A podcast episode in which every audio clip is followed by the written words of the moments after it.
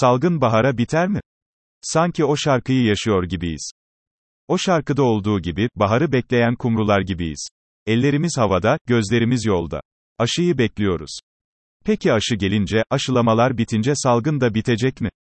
Ahmet Hakan'ın coşkuyla dile getirdiği gibi hepimiz bir anda, yaşasın, bu iş bitti deyip maskelerimizi havaya fırlatabilecek miyiz? Üzülerek söyleyeyim ne bu salgın bu baharda bitecek, ne de maskeler baharda havaya fırlatılıp önümüzdeki yaza maskesiz girilecek.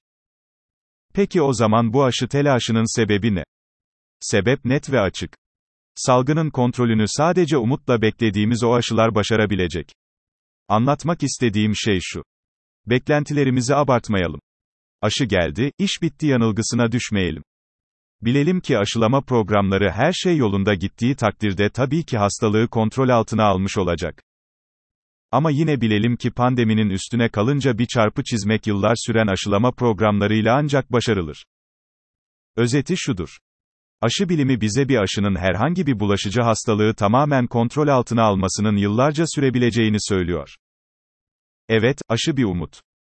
Evet, aşı bu salgını bahar aylarında bir parça kontrol altına alabilir.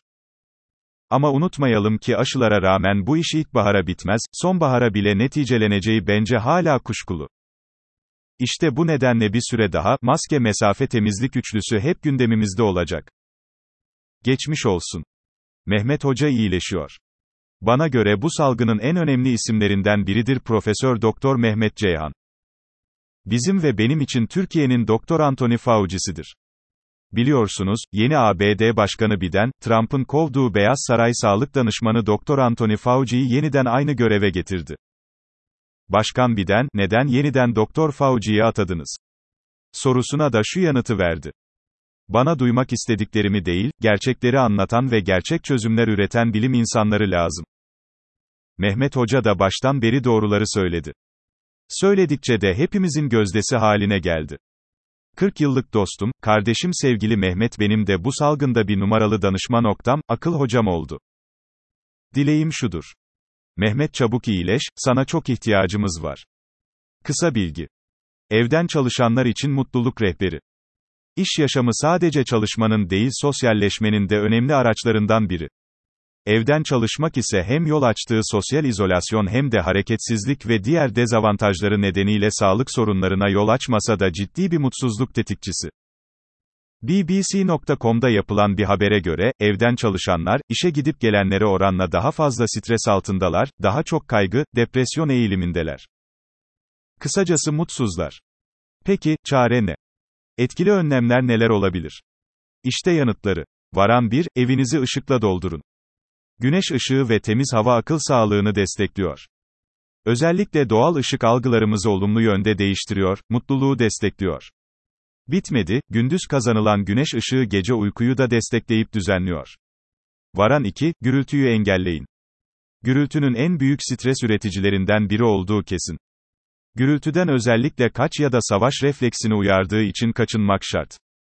Eğer evinizde fazla gürültüye maruz kalıyorsanız, kulak tıkaçları ve benzeri çözümler arayın. Kısacası gürültüyü sınırlayın. Varan 3, ortamı derli toplu tutun. Araştırmalara bakılırsa dağınıklık dağınık bir ortam böbrek üstü bezlerinden stres hormonu kortizolün daha fazla salgılanmasına yol açabiliyor.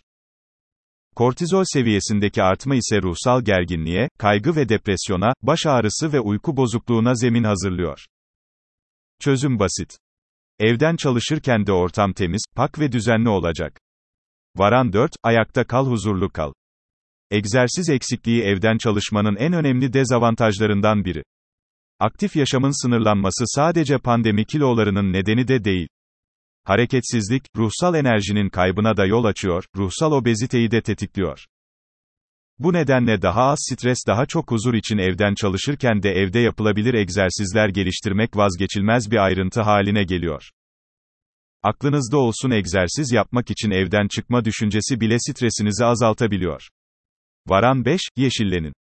Doğa ile temas zihinsel sağlığın vazgeçilmezlerinden biri. Tansiyonu dengeliyor, stresi kaygıyı törpülüyor. Dikkat, hafıza ve uykuyu da iyileştiriyor. Doğayı ve doğal nesneleri seyretmek beyne dinlenme imkanı veriyor. Bu nedenle evden çalışırken de doğa ile temas fırsatları yaratmaya, yaşadığınız ortamda daha çok bitki ve doğa resimleri bulundurmaya gayret edin. Varan 6, sosyalleşin. Evden çalışanların ihmal etmemeleri gereken ayrıntılardan biri de, sosyal temas faktörü. Çoğumuz farkına varmasak da sosyal ilişkilerimizin büyük bir bölümünü işyerimizde yaşayıp geliştiriyoruz. İş yeri öğle tatillerinde, ortak mekanlarda hatta merdivenler ve asansörlerde bile sohbet etme imkanı buluyoruz. Evden çalışma bu önemli avantajı da neredeyse sıfırlıyor. İşte bu yüzden görüntülü telefonlar, mesajlaşmalar ya da telefon görüşmeleri ile de olsa sosyal teması sürdürmek gerekiyor.